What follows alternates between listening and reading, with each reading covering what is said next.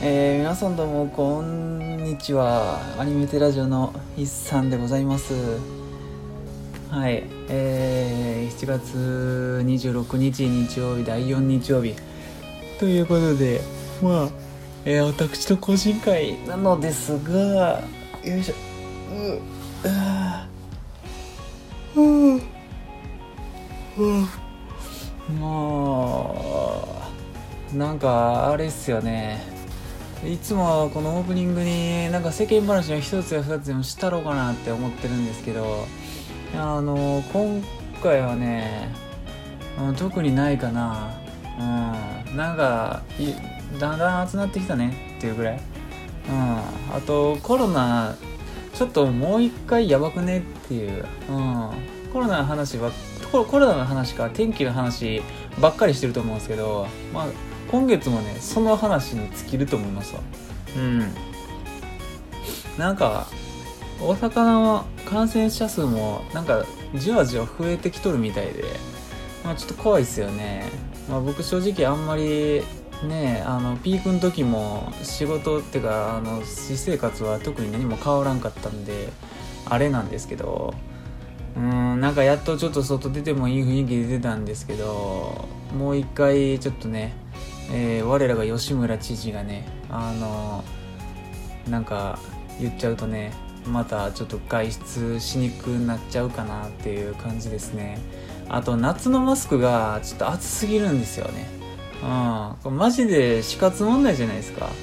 うん。なんかもう50枚入りとかでこう冷感マスクみたいなあの売ってほしいですよね。まあマスクしてて涼しいってあの矛盾してるんですけどねその気候自体が。うん。風が通るということはっていう感じなんでね。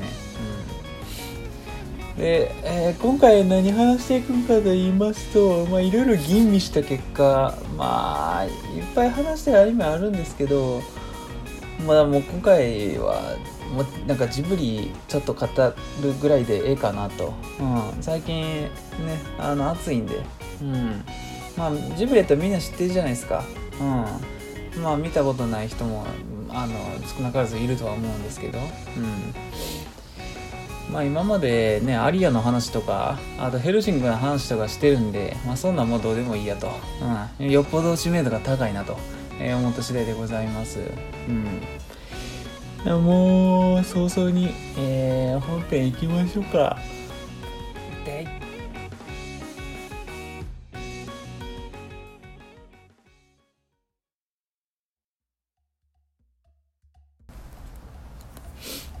はい。というわけで、えっと、最近ね、最近、いつからなんですかね、7月入ってからなんですかね、6月の後半かわかんないんですけど、まあ映画館で、えー、ジブリの映画が4作品やってますよと、えー、いうことでね、あの結局、えー、っと、あれですね、ナウシカ、風の谷のナウシカと、もののけ姫と、千と千尋の神隠しと、あと、ゲド戦記がやってるんですよ。この合計4つですね。で、えっ、ー、と、まあ、ゲド戦記は、まあ、正直も映画館で見に行かんでいいかなって思ってるんで、えっ、ー、と、その他の3つを、まあ、とりあえず1回ずつ見てきましたよと。うん。もしかしたらね、ナウシカあたりね、もう1回ぐらい行きたいですよね。うん。で、えっ、ー、と、鑑賞、鑑賞料がね、1000円ちょっとっていうことで、まあ僕ら普段、あの、1800円ぐらい払ってるんで、まあ結構安めと。うん。半額まではいかんけど、うん。すごい安いですよということで、結構行きやすいですよね。で、割とやっぱり1日2、3回やってくれてるんで、行きやすいですよね。1日1回とかたまにあるじゃないですか。うん。で、まあ、ナウシカ、僕は個人的に一番見たかったのはナウシカやったんですよ。だから一番最初に行ったんですけど、うん。で、まあ、感想なんですけど、その3つを見に行ったとりあえず感想なんですけど、感想というか、なんか、その、なんて言ったらいいんですか、あのー、特徴、3つ、その3つの特徴っていうか、あのね、ナウシカが一番、うん、人が少なかったかもしれない。うん。まあ、同じ時間、同じ時間、曜日に行ってるわけじゃないんであの一概にそういうふうには言えないんですけどナウシカが一番人が少なかったかもしれないですうんで年齢層が高かったですねナウシカが一番うんでその次にもののけ姫がえっ、と人が多くてで年齢層がねもののけ姫は結構謎でしたね。なんか僕らと同じ20代前半とかの、えっ、と人もいればまあやっぱりおおっちゃんぐらい僕らの親ぐらいですかね。親ぐらいか親以上か。の人もちらほら半々ずつぐらいでいてあそういう作品なんかなって思ったんですよね。うん。でやっぱりね「千と千尋」がね一番なんかダントツであの客が多かったですね。うん。で千と千尋が一番見にくい時間帯に見に行ってるはずなんですよ僕。あ一番でもないか。千と千尋はあの一番夜の時間帯。うん。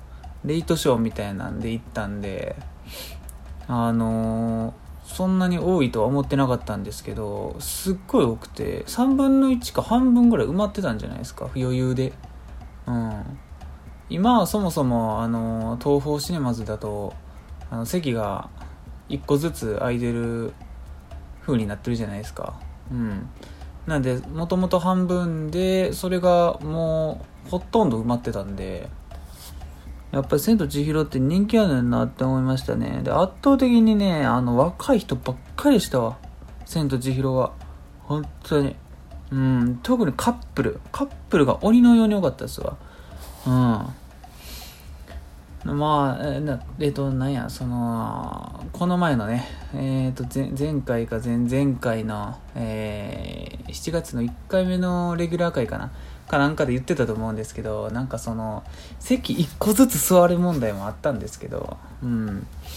まあそれはねもうええやという感じですね。うん。でまあその3つとも僕好きなんですけどナウシカがね今回あのあ今回あのあれですね。えー、ジブリちょっと話すんですけどもうそんなめちゃくちゃな解説今回なしです。なんで今回はもうそんなに言ってたメモっていうかレジュメみたいなのはもう僕作ってないですしマジでもうあのあのそのまま喋ってるだけです。うんいつもはねなんかちょこちょこ用意したりするんですけど。うん。でねあのナウシカはやっぱりあの今回僕ナウシカ見終わってからあのずっと欲しかったナウシカのあの原作の漫画をね買ってしまったんですよついに。うん。あのなんかアニメージュコミックスワイド版ってやつを。うん。でそれをもう読んでねあのずっと読みたかったんですよ。でまあジブリちょっと知ってる人やったら知ってると思うんですけどあのナウシカの映画ってもう原作のもうほんまにほんまに一部なんですよね。もう4分の1ぐらい。うん。ナウシカ漫画全7巻あって映画はもう 2, 2巻ぐらいですよね。うん。でそれをもうギュッてやってるからあのまあその分面白いんですけどね。破綻せず面白くなってるんでやっぱりすごいなって思うんですけど。まあ全部保管したいなって思って今回買ってね読んで読んでみたんですけどね。まあその原作の話とかしてもちょっとあんまりしゃあないなって思うんで。まあ、映画の話したいと思うんですけど、ナウシカね、あのー、今回、まあ当たり前ですけど僕その3つの作品何回もちっちゃい時とか含めて見たことあるんで今回映画館で見に行くにあたってそのなんか意識してみたいこととかやっぱり持っていきがちじゃないですか。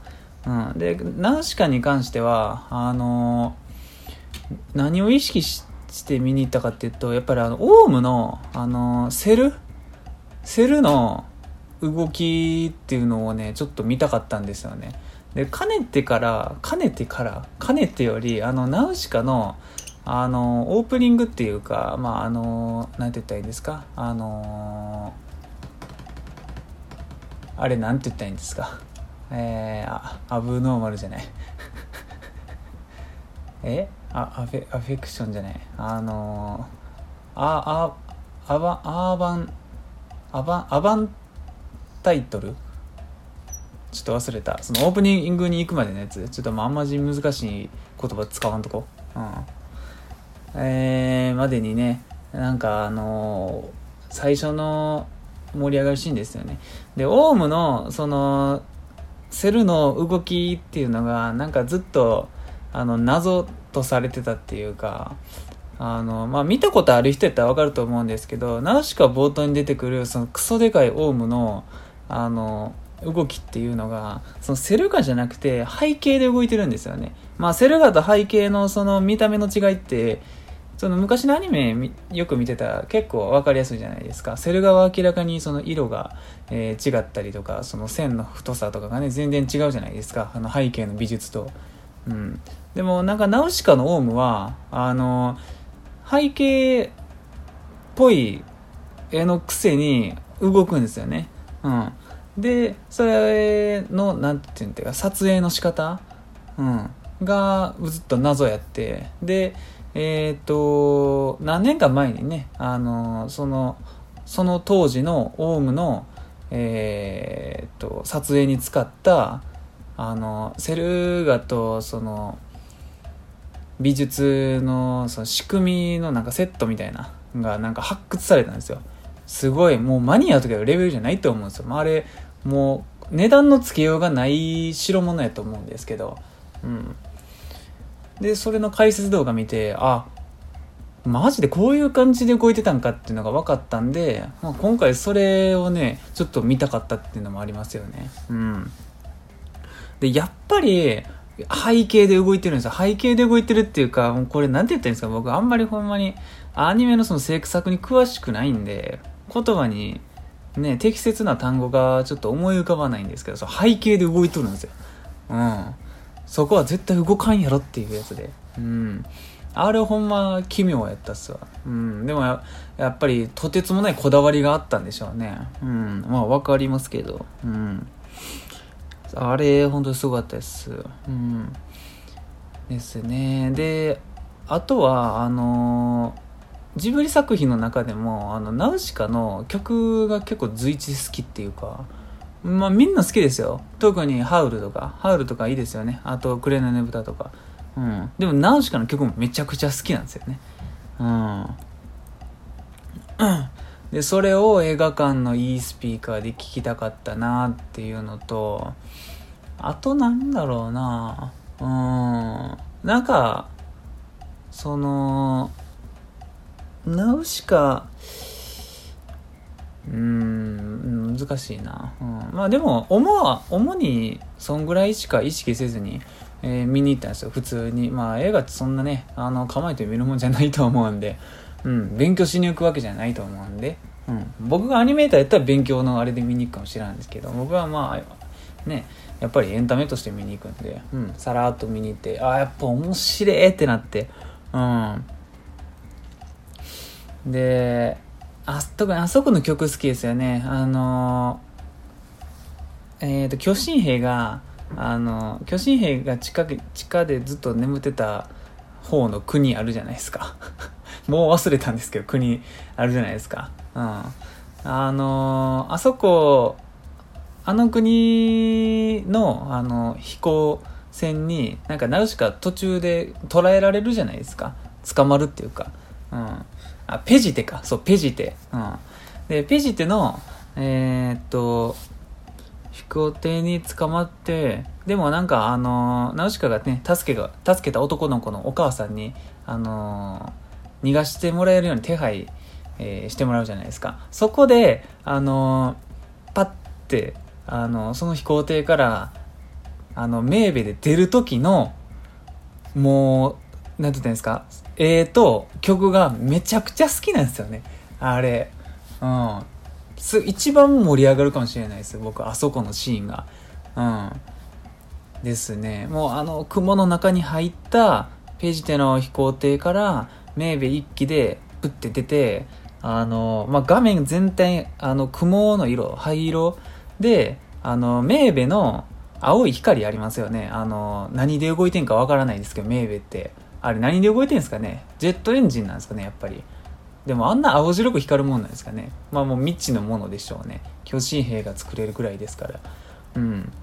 青い光だけが、もわってなってて、まあ、あとそのメーベの、えー、翼の輪郭とかナウシカの輪郭とかは結構もう線だけで、えー、描かれててであのー、カメラのアングルがめっちゃいいっすよね、うん、真正面っていうのが。うん。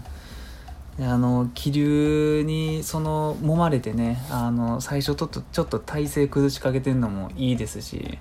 うん。やっぱりあのメーベっていう飛行機結構僕好きですよね、うん、ガンシップとかよりも。うん。ですね。いやナウシカやっぱりいいっすねうんまあいろいろありますよねあのその諸説都市伝説みたいなのが、うん、ナウシカもまあジブリアニメってそういうのつきもんなんでうんいっぱいあるんですけどまあ、僕が面白いなって思うのはやっぱりそのオウムのセルんとこですよね。うん。すげえと。うん。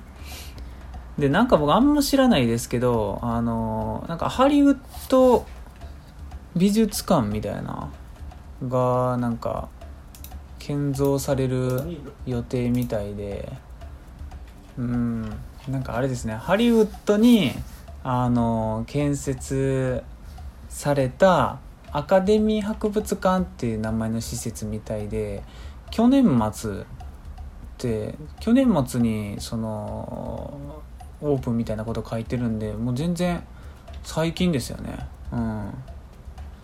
でそれの、まあ、まあ、第1回というかあの一番最初のその特集があの宮崎駿なんですよね。これマジですごいと思いません？うん。だってハリウッドの中心にあるアカデミー博物館の第1回特集が宮崎駿なんですよね。結構意外じゃないですか。もう全然ありえないんですよね。だって宮崎駿って日本人からしたらまあそりゃ日本のアニメ監督界のもう巨匠大巨匠一番ねあの有名な人ですけどなんかねその外国人ってそんなジブリ好きやったっけっていう黒澤明とかの方が好きなんじゃねっていううん。7年の侍が好きなんでしょみたいな、うん、感じやと思ってたんですけどそこは意外や意外で宮崎駿みたいですね。うん。みたいですね。でなんかその僕がさっき言ってたあのー、まあ、まあ、超コレクターの人が見つけたそのナウシカ撮影当時のあのオウムのセルがなんかその展示されるのかどうかみたいな、えー、話あったんですけど結局どうなったんでしょうね、まあ、持ってる人のねあの権利決定権があるんでまあよっぽど嫌というか自分がね持っときたいんやったらね、うんまあ、断っても全然いいでしょうし、うん、僕は見たいですけど。まあ行けないけど、うん、ハリウッドには。そんなお金はないけど、うん、そう見たいですね。うん。まあ、ナウシカといえばね、やっぱりみんな、あの、巨神兵のシーンが、えー、印象的でしょうね。うん。で、巨神兵のシーンイコール、まあ、安野。ってなるわけですよね、今ではね。うん。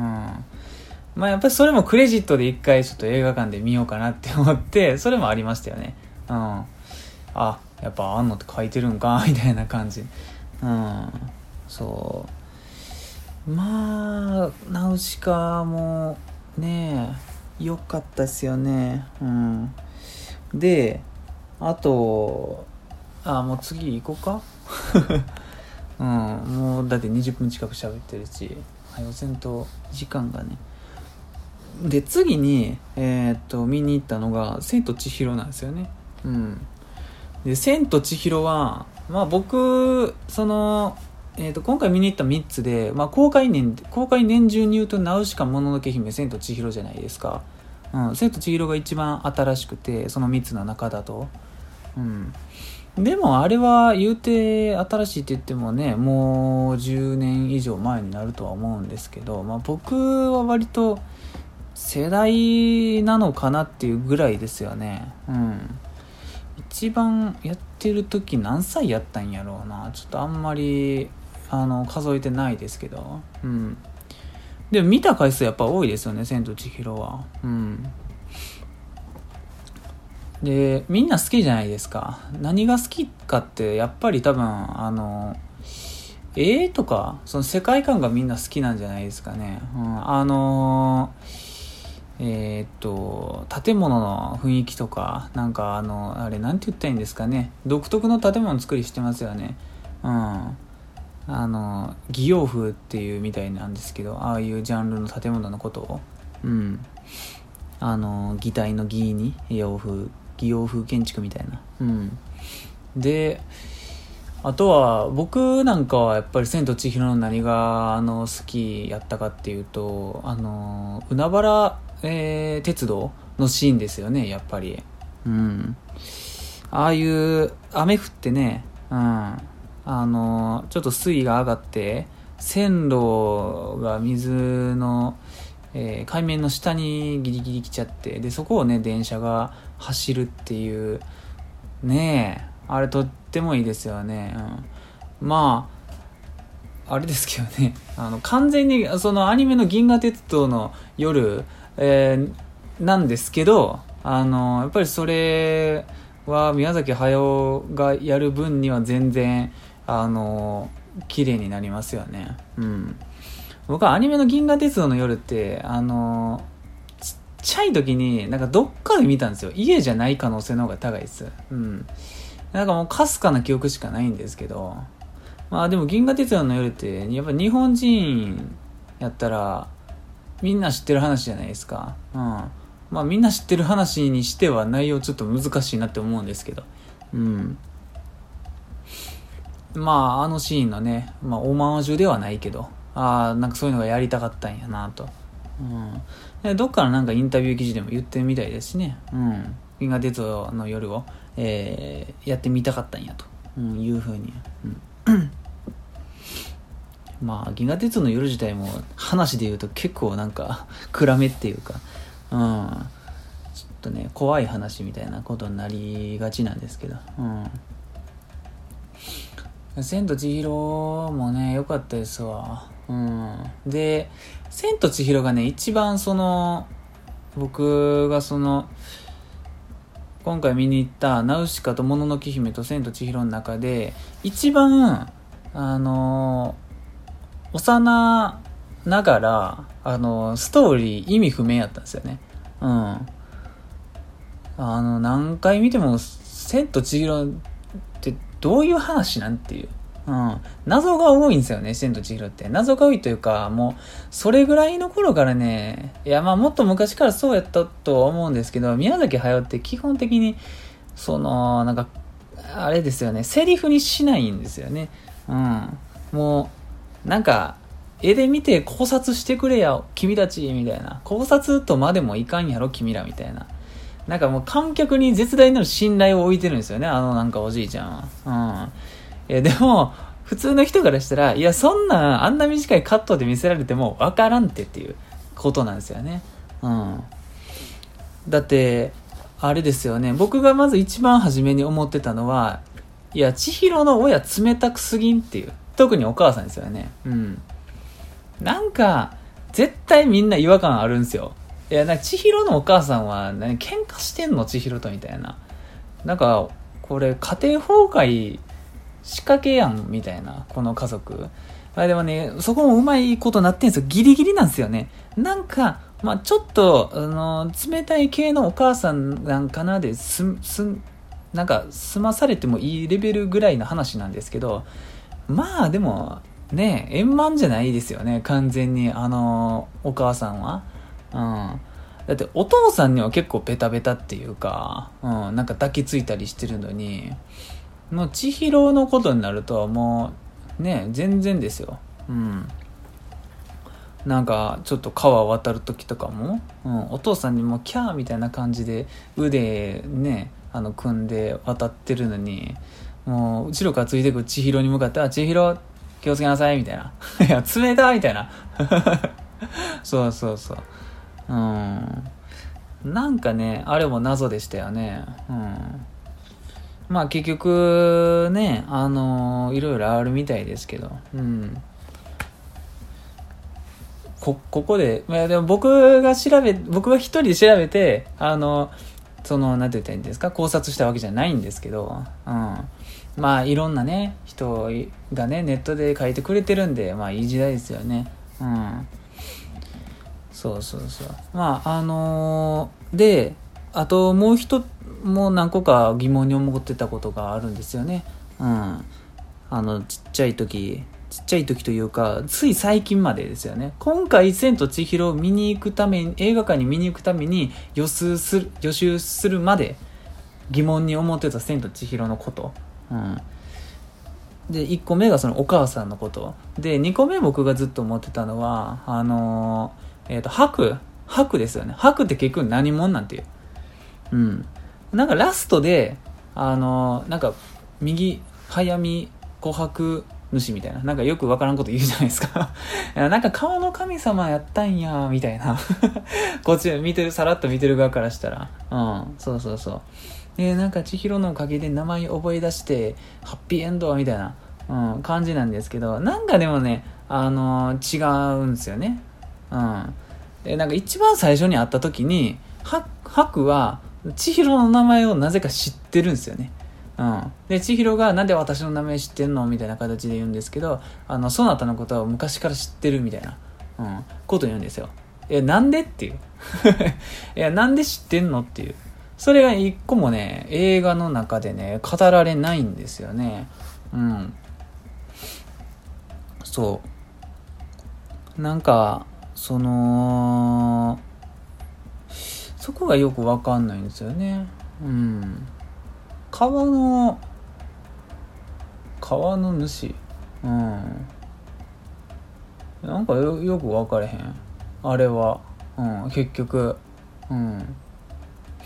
なんで自分の名前も覚えてへんのに千尋の名前は覚えてんのみたいな。うん。そう。なんですけどまあそれも全然ね映画の中では語られなくてまあ僕はずっとしこりが残ってましたよね。うん。で、あとはね、あの、あれ、ゼニー、ゼニーバ？ゼニーバに会いに行くじゃないですか、後半で。まあ、ほぼラストに近いとこなんですけど。うん。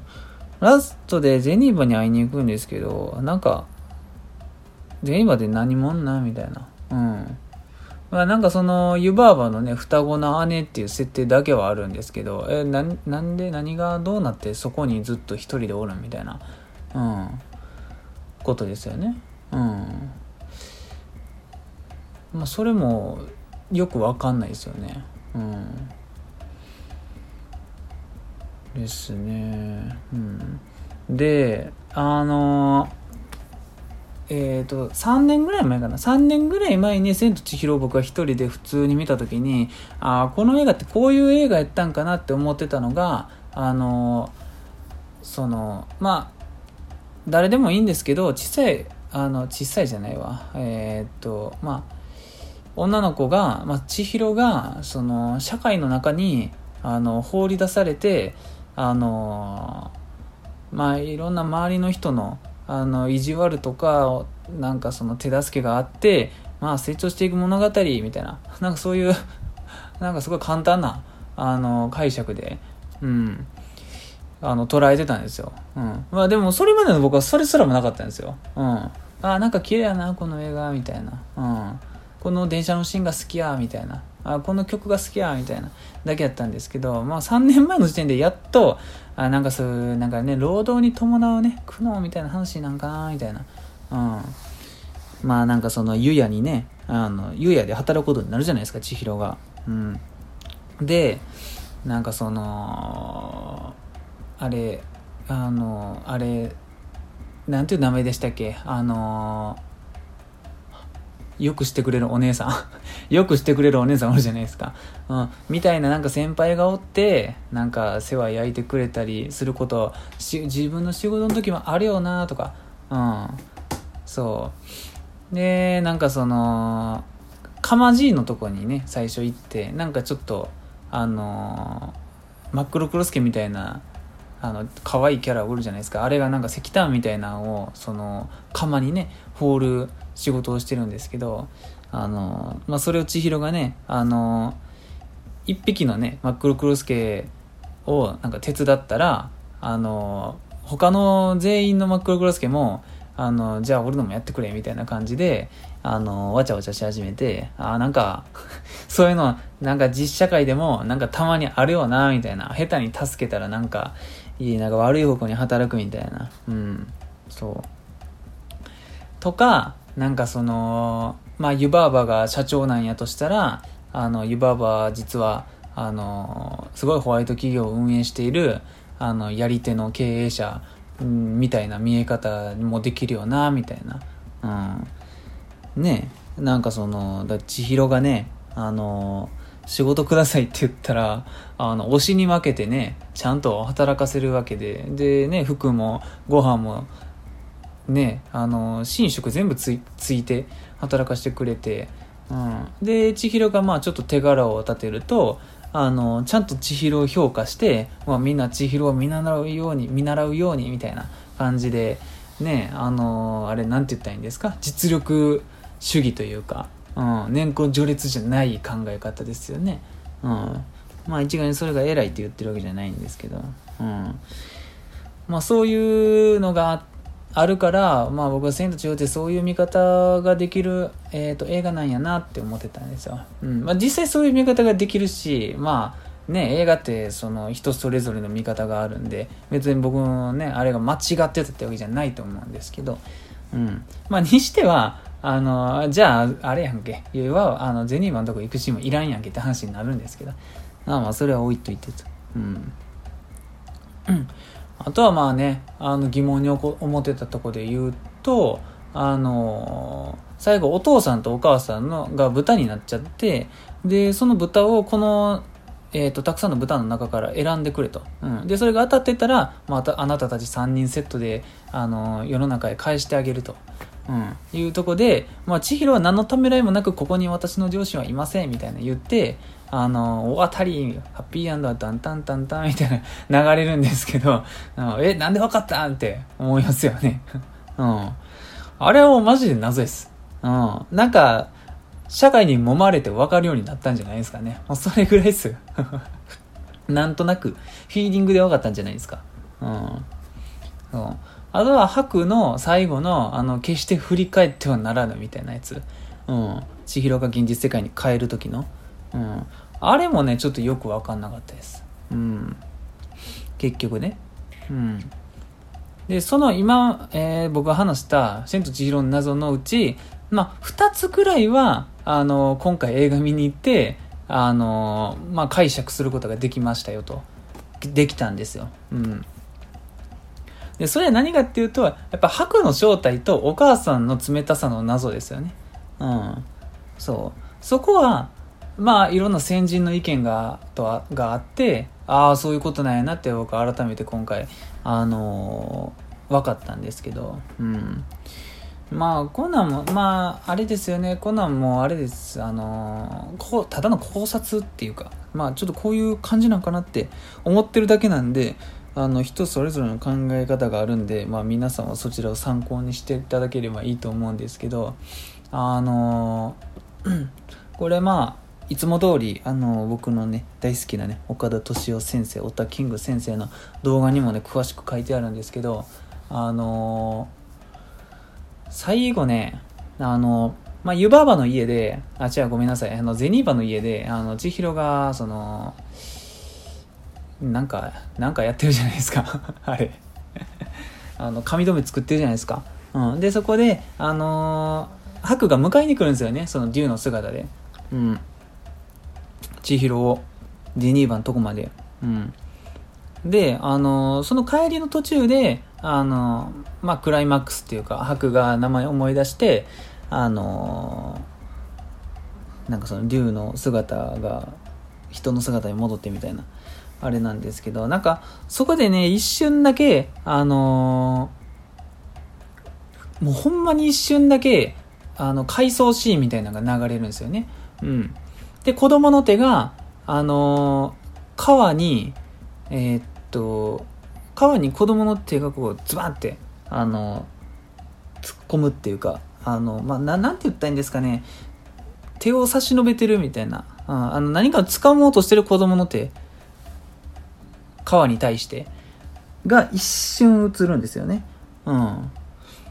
で、なんかその、あれですよね、あの、ピンク色のちっちゃい子供用の靴が川を流れてるみたいな。うん。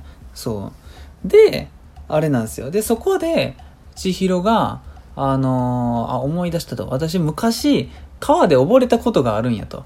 うん。だから今まで忘れちゃってたと。うん。で、あのー、その川は、あのー、何やったっけ？琥珀川っていうんかな？結局それが。うん。で、あのー、白が、えー、自分の名前思い出すっていうシーンなんですけど、まあ、白は結局、あのー、川の主ではあるんですよね。川の主ではあるんですけど、あのー、なんて言ったらいいんだろう。まあ、結論から言うと、あれなんですよね。白は、あの千尋のお兄ちゃんなんですよね。うん。で、千尋が川で溺れたのを白が助けようとするんですよね。で、千尋は助かったけど、白は助からなかったんですよ。うん。そう。で、あの、だからそのさっきの回想シーンで、あの、川に対して子供の手が、その、伸びてるっていうのは、まあおそらく、その、千尋を助けようとする白の手みたいな、うん、腕、うん、なんやなっていうのみたいで、うん。そうそうそう。で、その、えっ、と、回想シーンの時に、千尋も一瞬映るんですけど、その時千尋はあれなんですよね、上に服を何も着てないんですよ。うん。で、まあ手を差し伸べてる、あの、子供の腕には、あの、服っていうか袖が見えるんですよね。だから、これは、差し伸べてる腕は、あれなんですよね。千尋じゃないっていうのが分かって、うん。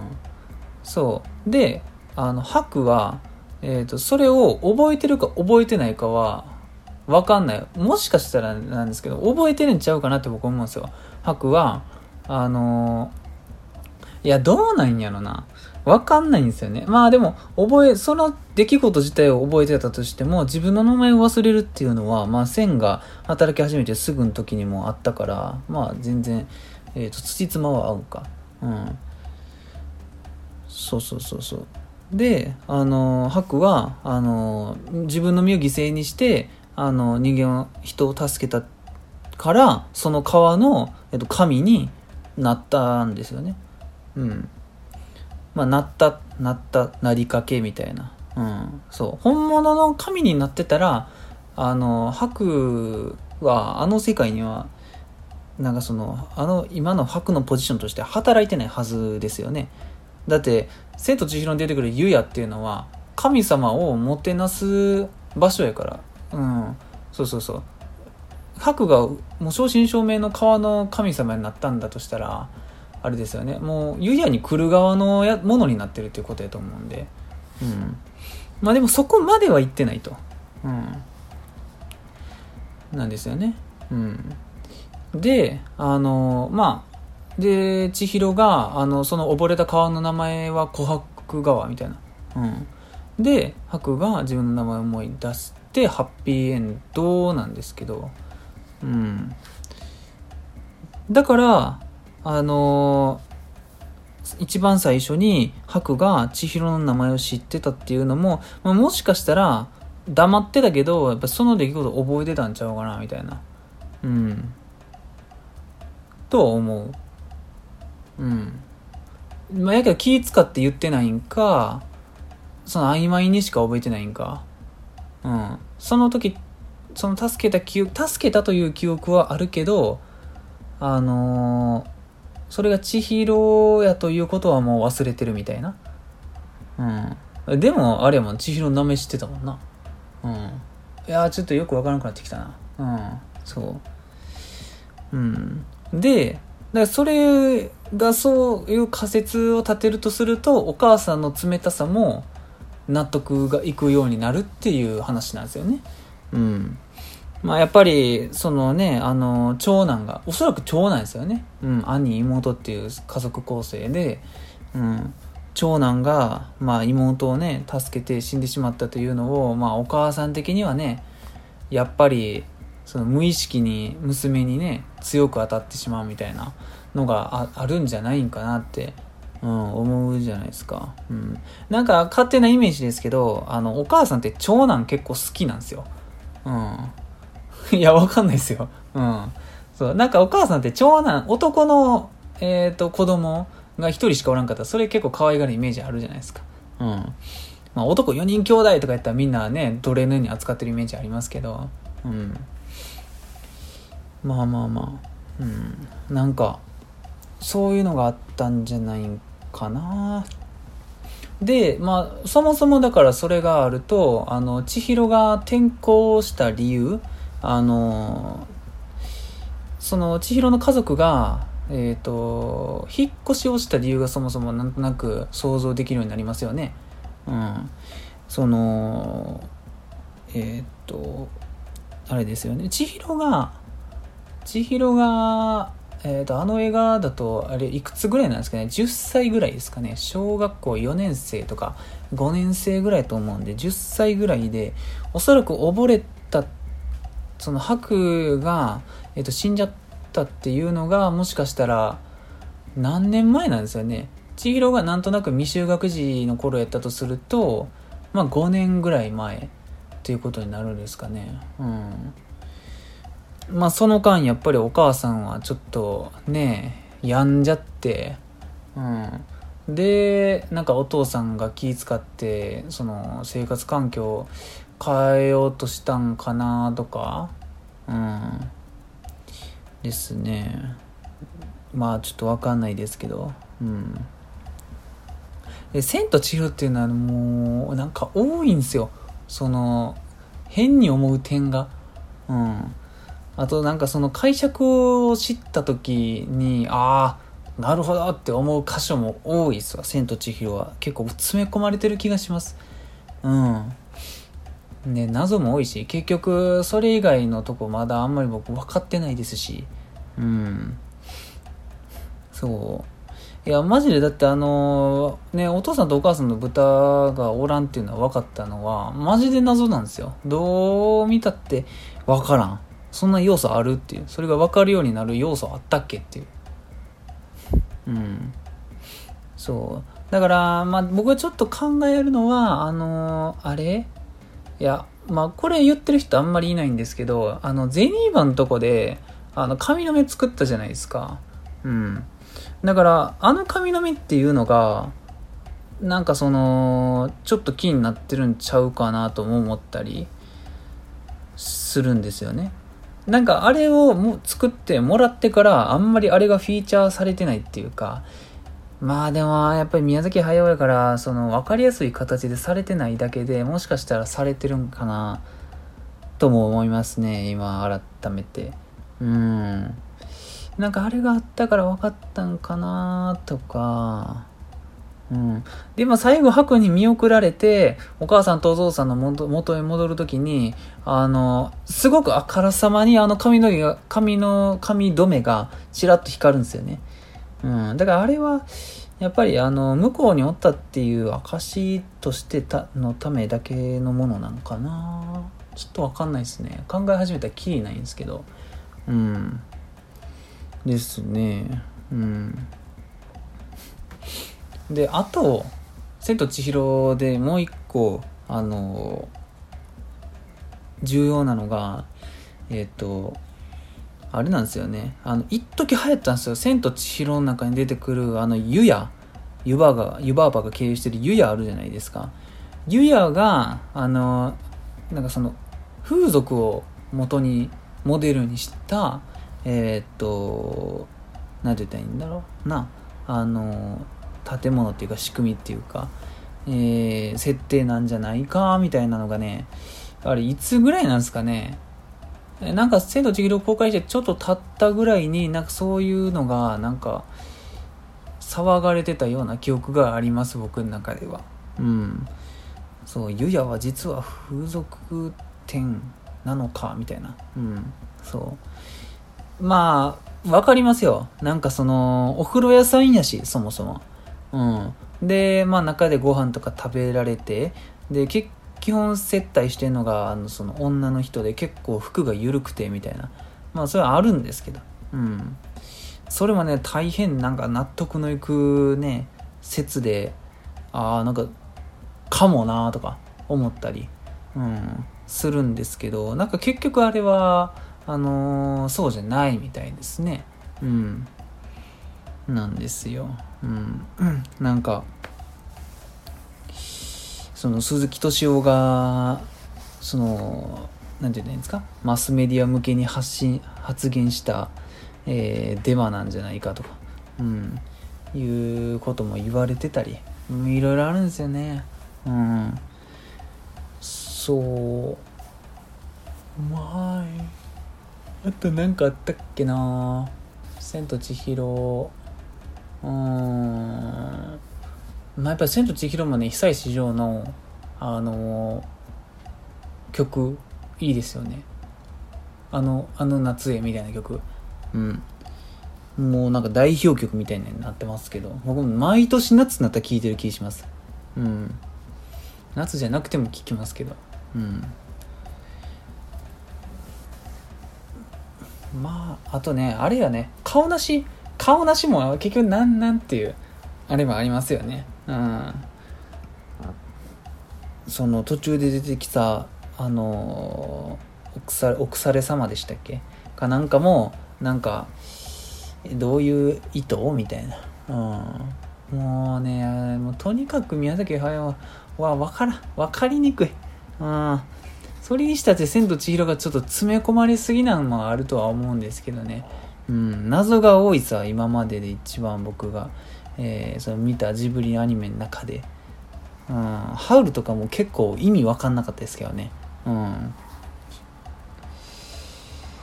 まあ、もしかすると他のナそれこそナウシカとかもののけもなんかその僕が意味わからんとすらも思ってない謎が多分いっぱいあるんやと思うんですよ。もう認識すらできてない。難しいやつが。うん。そうそういう意味で言うと「千と千尋」は優しい方なんかなとか思ったりもしますわね。うん。ちょっととてつもないジブリマニアの人と話したいですよね、うん、全部答えてくれる人。うん。いやまあ、あと、えっ、ー、と、もう一個あれですよね。もののけ姫。もののけ姫もね、見に行ったんですよね。で、この3つの中で、もののけ姫が一番僕見た回数で言うと少ないかもしんないです。うん。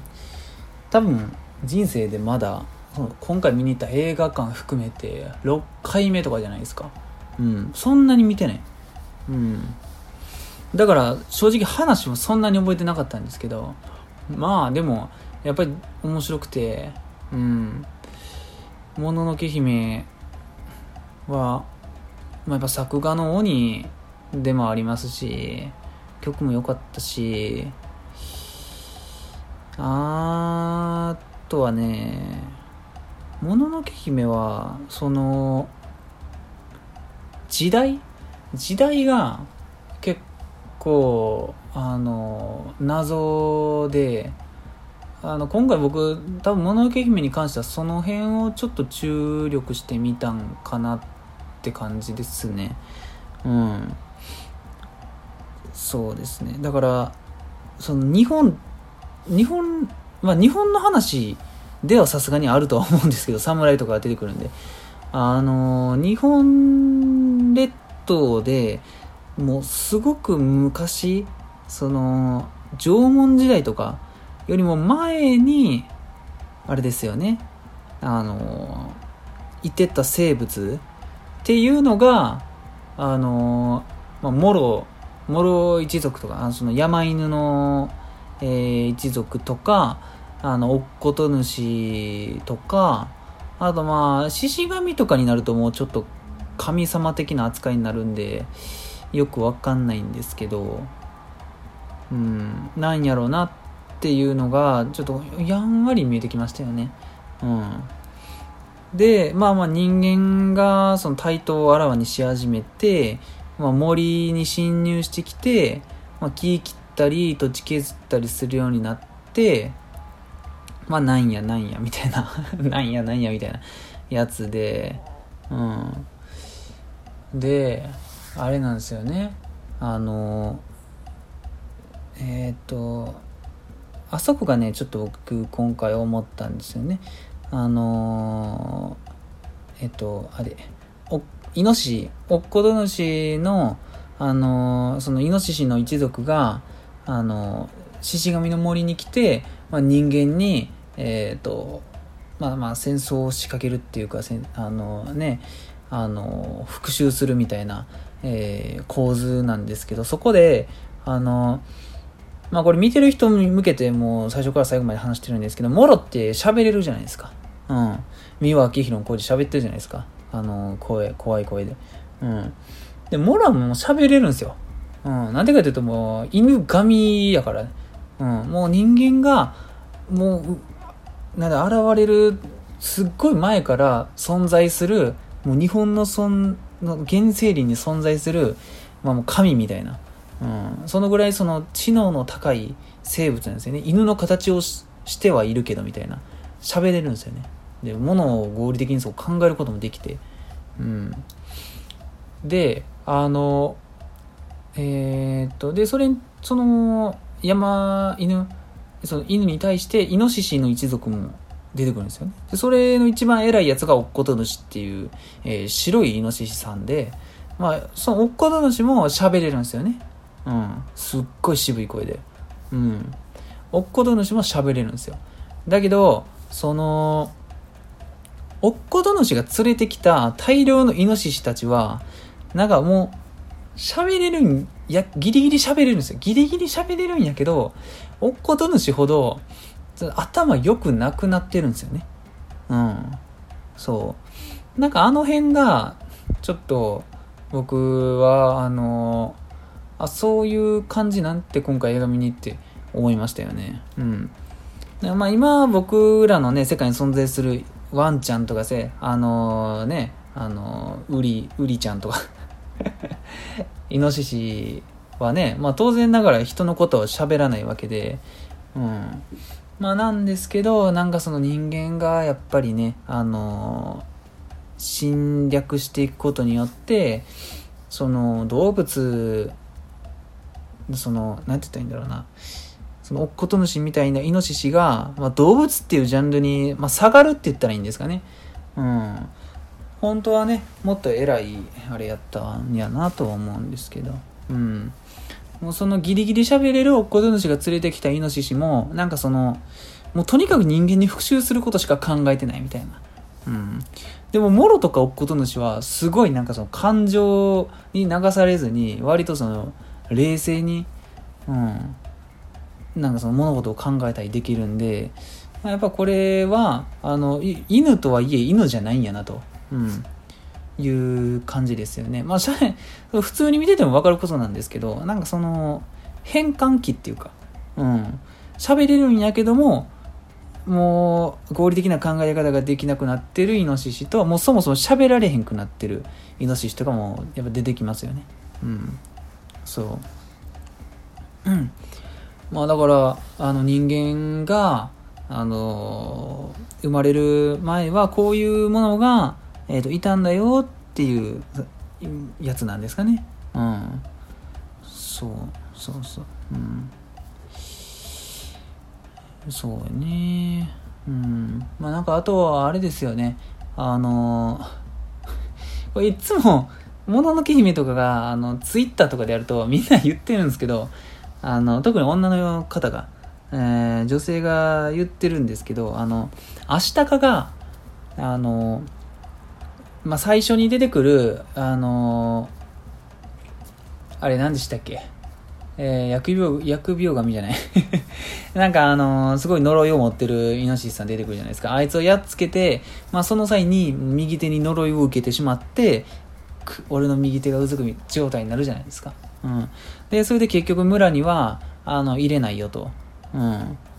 えー、で、なんかその村長のおばあちゃんに、あの、追い出されるんですよ。うん。で、その、追い出される、その前、前の日っていうか、追い出されて旅立つ日の朝に、あのね、あの、明日の、彼女が見送りに来るんですよ。うん。そうあのお慕い申しこれからもずっとお慕い申しておりますみたいな、まあ、愛の告白をするわけですよ。うん。でなんかあのアシタカがもうすっげえ笑顔であの僕もだみたいな。そうそうそう。僕って言ってた？ちょっと 忘れた。私もだみたいな。そなたを、えーと、思い続けようみたいな言うじゃないですか。でなんか黒曜石のナイフみたいなのをそのかなんかその彼女からもらって、うん、これを持って行ってくださいみたいな、うん、そう。でなんかそその他思い続けようって言ってもう壮大な音楽とともにその夜明けで朝日が差し込んでヤックルに乗ってパカラってもう出ていくみたいなシーンなんですけどなんかもうそのすぐ後にもうもののけ姫ですよね。サンに会ってえサンとかいう女の子可愛すぎんって言ってすぐもその黒曜石のナイフをあげちゃうっていう。そう。もうあれがねいやなんかいつもね そう。いやなんかすげえなって言って。うんそうもうあげちゃうっていう。うん。可愛くね？君可愛くね？って言ってこれ綺麗やからあげるわって言って、うん、あげるんですよね。しかも手渡しじゃなくてあの犬伝いに、うん、これを3人って言って、うん、そう。そこがちょっと面白いですよね。うん。まあそんなねあのー、なんて言ったらいいんだろうなあのー、そのチャラいとかそういう意味じゃないんですよ別にチャラくはないんですよ明日かはうんまあ、あのー、ラストでね、あの、サンとイチャついたりもしますよ。うん、あの、たた、たたらばに結局住むんですよね。あの、明日側。うん。積んで、あの、時々会いに来るよ。ヤックルに乗ってって言って。うん。で、サンがもう待ってるみたいな。もう、もう鬼ヒロインなんですよ。うん。そう。だってその黒曜石の、あの、まあ、ナイフっていうか、あれ何なんですかね。あの、ペン、ペンダントっていうかネックレスみたいな、もらった時も、もう急にめっちゃ女の子みたいな反応になるんですよ。わ、綺麗みたいな。メスの顔になって。そうそうそう。いやお前犬なんちゃうんかいみたいなうんそうそうまあまあまああのー、本編には描かれてないですけどあのー、その茅の元には戻ったんやとは思いますよ。うん。いくらねサンが可愛いからって言ってね。そこまでねあのー、チャラい男ではないと思うんで明日かも。うん。であのーナウシカとかね、千と千尋っていうのは、まあ、主人公が女の子っていうのもあるんですけど、あの、なんでね、主人公の、あの、内面に、フォーカスを、なんか当てやすくなってるっていうか、うん。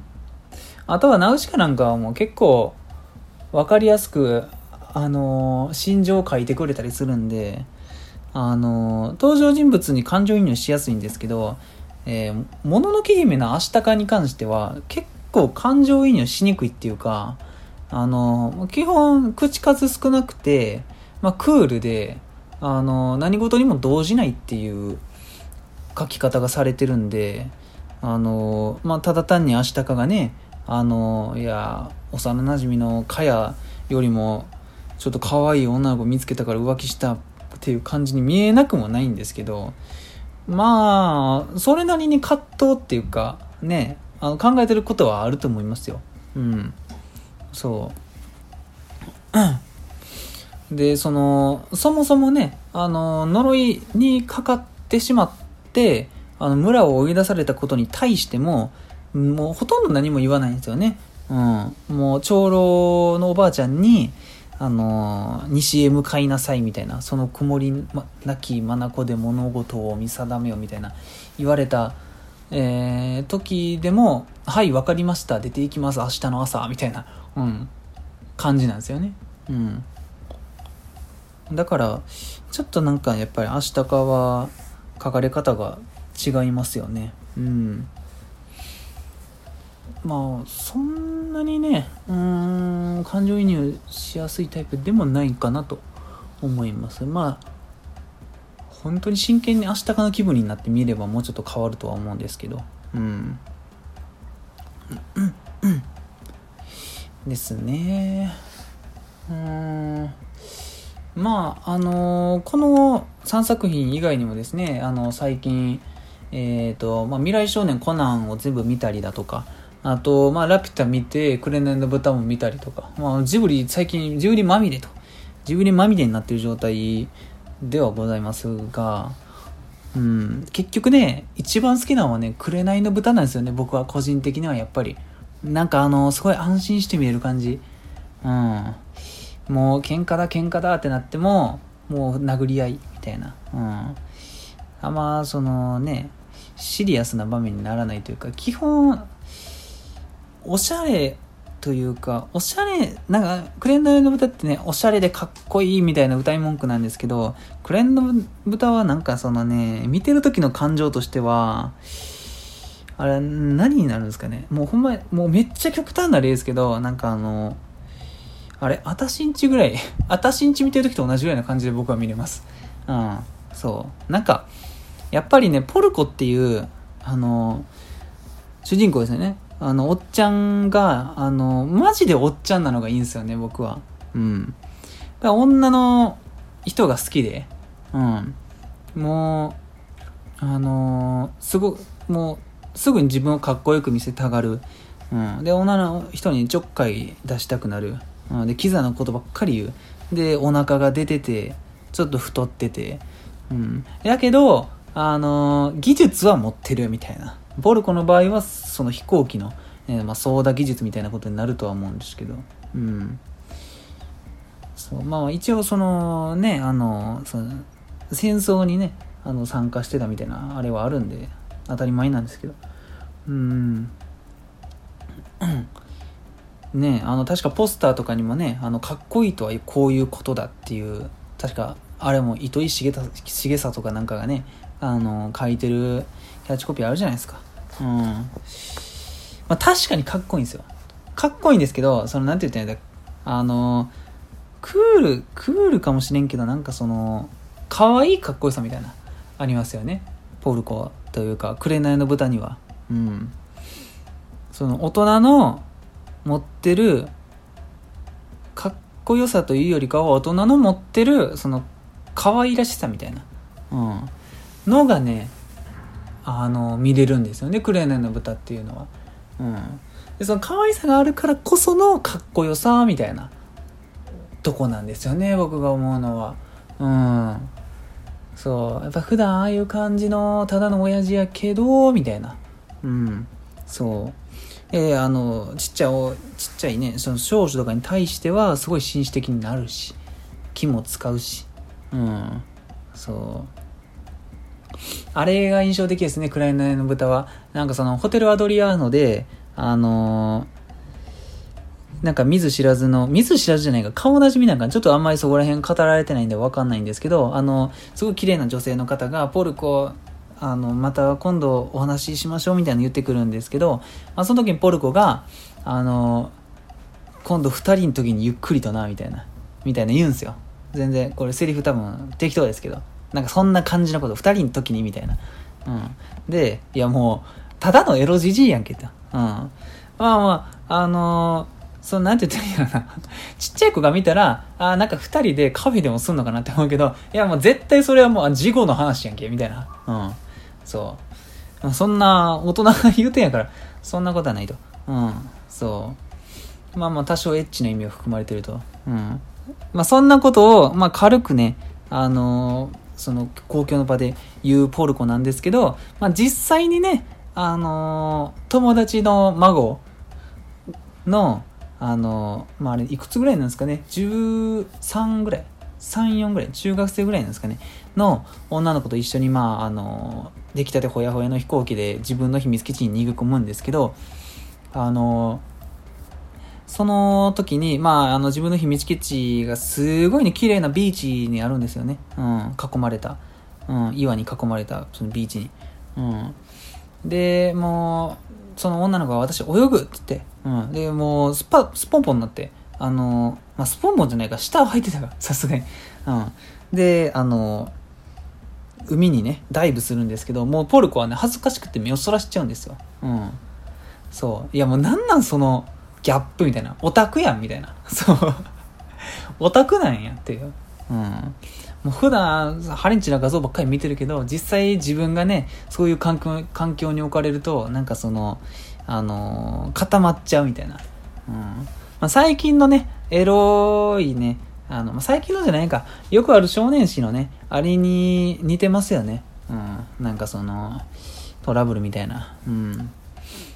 そう。いや、おなんかその、アクシデントで女の子にぶつかって馬乗り状態になったんやったら、あの、すぐ離れろよみたいな。なんで固まってんねんみたいな。そうそう。そうそういうなんかその童貞の、あの、なんていうの、硬直時、童貞の硬直時間みたいな。ああるじゃないですか。うん。それがね、もうね、ポルコにもあるっていう可愛らしさ。うん。ですよね。うん。そう。まあ出てくる女性は本当に大人ですよね。うん。そう。いやー。ジブリはいっぱいね、面白いですよね。もう何回でも見たくなりますよね。うん。でも自分の中で保管できるレベルを超えてるんですよね。うん。なんかね、他のね、映画とかね、アニメとか見てたら、まあまあこういうことなんやろうなって自分のね、その感想、読書感想文書きやすいですけど、ジブリに関してはマジで、もう考察の域にも達しへんぐらいの想像しかできないんですよね。うん、証拠集めが難しいっていうか、証拠すらもそんなに書かれてないみたいな。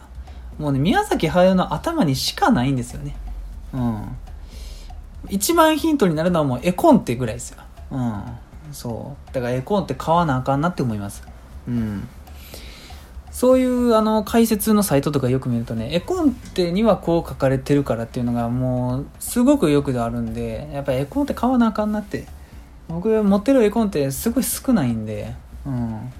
なんか、ねたまたま買ったやつしかないんで、広角機動隊とかその、鋼鉄城のカバネリとか、うん。なんか、そんぐらいっす。うん。ねえ、あと、進撃の巨人なぜかあるか。うん。そう。そこじゃないんよと。うん。俺が見た絵コンテはジブリかもしらんというふうに気づいたかもしれん。うん。はい。まあ時間もいいぐらいし、今回はこんぐらいにしておきます。うん。あとなんか語ることあったっけなうん。ああ、忘れてた。あのね、あれがね、今回思ったんですよ。あの、その、宮崎駿の、多分あれぐらいの年代に作られた作品の、あの、あるあるっていうか、まあそういう考え方をもしかしたらしてたんかなっていうのと、まあこういうのが好みで好きなんかなっていうのがあって、それ何かっていうと、その、その、えっ、と、物語に出てくる時代の、えっ、と、はるか昔に、その反映してた、えー、と時代っていうのがあってそういうのあの異物みたいなのを、えー、と取り取り合って、えー、と物語が展開するってパターンがねなんか多く多くないですか？うん。なんかこれ聞いてる人で、まあ、多少知ってる人やったら分かると思うんですけどなんか今回僕復習してあのまあ、まずナウシカが、もう全然それじゃないですか。うんそう。えー、ぴったりそれでであとあのラピュタもそれですよね、うん、古代ラピュタ文明のえー、っとなんか再起動みたいな。ラピュあのムスカがね飛行石で。うんそう。であのあれもそうですよね。未来少年コナンも。未来少年コナンも完全にあのーね核戦争が、えー始まる前の兵器をね最終的にそのギガントっていうすっごい僕好きな飛行機を使ったりするじゃないですか。うん。でなんかあとあったっけ？うん。あでも、まあ、言うたら「もののけ姫」かって太古の昔に栄えた、えーその栄え栄えたっていうかあのーその日本を支配していた支配でもないな、うん、まあまあまあ日本に、えー生きてたその生物を、まあ、使ってみたいな話じゃないですか。あの最終的にあれはあの大和朝廷か何か分からんけど、まあ、そういう日本の、まあ、西から始まるえーとまあ、その全国をなんかねあの束ねようとする政権のあのまあ一番偉い人ですよね、まあ、帝っていうんかなんか一番偉い人いるじゃないですかその時代の、うん、源のみたいな、うん、が獅子神の首を持ってこいっていう命令を、まあ、おそらく自己棒にしてあのー、それの手伝いとしてねあのエボシがあの噛んでるっていうことですよね。これすら間違ってた僕結構恥ずかしいですけど うん、そう。まあ、おそらくエボシは、それが達成されることによって、まあ、なんかもうちょっと、えっ、ー、と、いい、その、リターンが得られるんでしょうね。その、いや、朝廷から。うん。そう。で、あのー、まあ、その獅子神のね、首が必要っていうのも、えっ、ー、と、その、ラプターが欲しいっていうのも、まあ、ギガント復活させたいっていうのも、えー、そうですし、まあ、ナウシカもそうですよね。あの、巨神兵を復活させて、えっ、ー、と、繁殖したオウムを一掃するっていう、えー、シーンがあるんで、うん。なんかその、まあこういう言い方するとすごい文学的になるかもしれないですけど、破壊と再生みたいなのが多いんですよ。うん。宮崎駿のそのアニメ、えー、作品っていうのは。うん。まあそれこそ昔栄えた文明とかよう出てきますよね。うん。ですよね。まあでもふと思ったんですけど一番チートなんてラピュタじゃないですか。ラピュタのラピュタ人っていうかあの文明一番チートじゃないですか。うん。もうだってなんか空中浮遊してるし。うん。エネルギーなしでどうやってんのっていう。うん。全く謎なんですよねラピュタは。うん。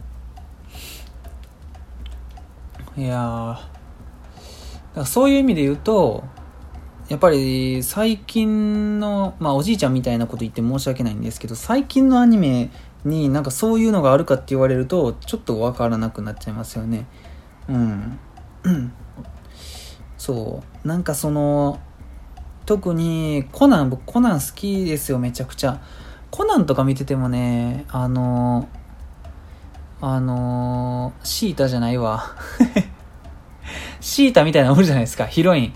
うん。あのヒロインの女の子の、えっ、ー、と、故郷の島ありますよね。ハイハーバーか。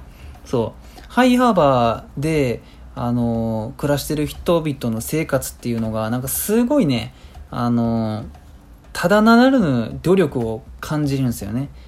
うん、もうあの核戦争があってもう世界がぐっちゃぐちゃになった後でもこういう豊かな暮らしをしてる人たちっていう、えー、映画ねすごい描かれるんですよね。うん。あとはもうナウシカでももうナウシカの世界なんかもう本当に世紀末なんですよ。うん。もう人間なんか到底生きられない世界なんですよね。不快っていうのがあって。でもその中でも一部のその風の谷でだけまあ、不快の正気がね来づらいからっていうので住んでその定住してるんですけどそこでもねすごいブドウのねあの果樹園があったりだとかねあの井戸を引いて割と高めのとこから落としてたり、まあ、それで水車があったりとかなんかすげえなって思いますよね。そんなことをね見てる側があのえっと感じられる思うことができるアニメっていうのは最近はもしかしたら僕の見てる範囲では少ないかもしれん。うん。そうやね。うん。なんかそのただ生きることの辛さを描いてるアニメとかってあると思うんですよ。うん。なんかそのあの今やってるネットフリックスのねなんかあるじゃないか。セブンセブンシードみたいな、うん、なんかその無人島系のやつとか。うんまあなんかその僕はあの自殺島っていう漫画を持っててそれも結構好きやしあれなんやけど、まあ、全然まあそれは全然ベクトルが違うんであの引き合いに出すのはあるんですけど。なんかそのねうん。多分その宮崎駿っていう人はアニメを作るそのなんか源っていうか思想っていうのがもうそもそも結構ドンってあってでそれプラスもともと好きなその飛行機だったりその機械とかメカとか、え、の描写がもうそもそも得意っていうのの、あの、まあ、掛け算みたいなのであの評価されてるんかなって僕思うんですよね。もしかしたら本人はえっ、とあのこういう機械のデザインとかは、まあ、スパイスのつもり？もうほんのちょっとのスパイスのつもりで入れてるかもしれんけど、ま、見てる側としては、そっちはそっちで美味しいんよ、みたいな。うん。そう。それだけでも美味しいんよっていう感じなんですよね。そのジブリの、あの、いいとこっていうのは。うん。なんかどの要素でもすっげえ美味しいみたいな。ボリュームがすごいっていう。うん。強いって言うなら、あの、ちっちゃい時に見ると、あのその表面の美味しいとこだけしか見えないからその本当に伝えたいことは伝わらへんのかもしれんけどまあそれはそれで宮崎駿はやっぱり子供のためにアニメを作ってるのは事実やと思うんであのいや理解できなくても面白く見れるっていう作り方ができてるっていう面で言うとやっぱりすごいですよね。うん。そう。本当は自分が思ってるのを伝えたいはずなんですよ。でもまあ口下手っていうか何て言ったらいいんですか？えっ、ー、とその伝えね正直に伝えるのはもしかしたら恥ずかしいかもしれないんでまあ細かい絵で、えー、描いてるんかと思うんですけどうん。まあもしそれが伝わらなくてもここで楽しめるんやろうみたいな。で作ってるんやとしたらやっぱりすごいな。うん。そうですよね。うん。やっぱり大人向けなんか子供向けなんかっていうとこがねえー、っとよくわかんないですよね。あの人の、えー、作品はうん。完全に大人向けとも言い切れんですしね。うん。やっぱトトロとかが大きいんかな。ちっちゃい時に見るようになってますもんねジブリって。うん。まあ僕らがねあの孫とか持つような年齢年代になったらもしかしたらその子はジブリとかもう見ないとは思うんですけどてか今の子もそんなには見てないのかな。うん。うん。僕んちはおそらく有名どころはほとんど家にあったのでは？DVD で。うん。暇さえあれば見てましたよね。うん。まあ、その頃から割とオタクやったんかなもしかしたら、うん、逆にだからそのディズニーとか全然知らないんですよね。うん。そこがねやっぱ親のあれの違いかなって思いますよね。うん。そんなもん？もうない？もういけるかな？うん。もういけるかな。うーんももののけ姫とはちょっと短かったか。うん。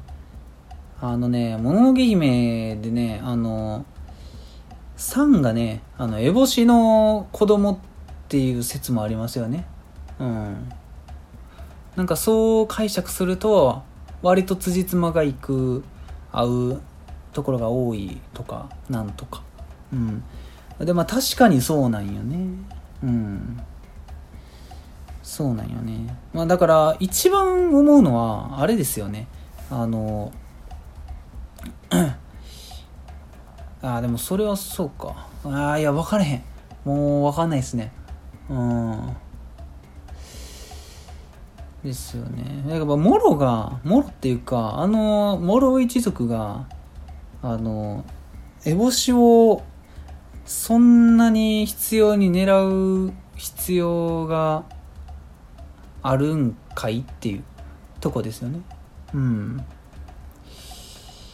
モロとかはすごい烏帽子にその憎しみを抱いてるんですよね。もうやばいんですよ。うん。どんぐらいやばいかって最後首だけになっても烏帽子の右腕を食いちぎったぐらいもう執念がやばいんですよね。うん。うん。だから一応そのさらっと見てるだけの動機があるとしたらやっぱりその獅子神の森をねあの鉄を作るために、まあ、切り開かれてるっていう理由もあるとは思うんですけどそんなにそんなにっていうまあそんなになんかなちょっとわかんないっすわこれも。うん自分の中でケリつけるしかないかな。こういうのはね。うん。そうそうそう。うん。まあもうねいい具合なんで、えー、と本編もそろそろおしまいにしようと思いますわ。はい。お疲れ様です。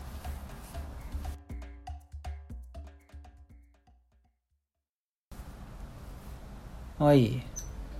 というわけで、えー、と今回ジブリ、まあ、主に、えー、ラピュタ、千と千尋、もののけ姫について、えーまあ、1時間と少々語ったんですが、どうですかね。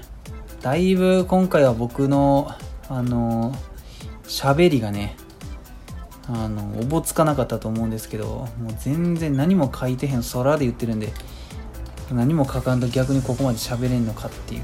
うんとこはあるんですがうんいい、もっと他の作品もやってほしいですね。多分今回はもうこの4つだけだとは思うんですけどまあ、他はちょっと判件がややこしかったりね。でも逆に言うとなんでナウシカできたんでしょうね。ナウシカできんやってできると思いますよ。ナウシカはねあのジブリかと言われればそうじゃないとは思うんで。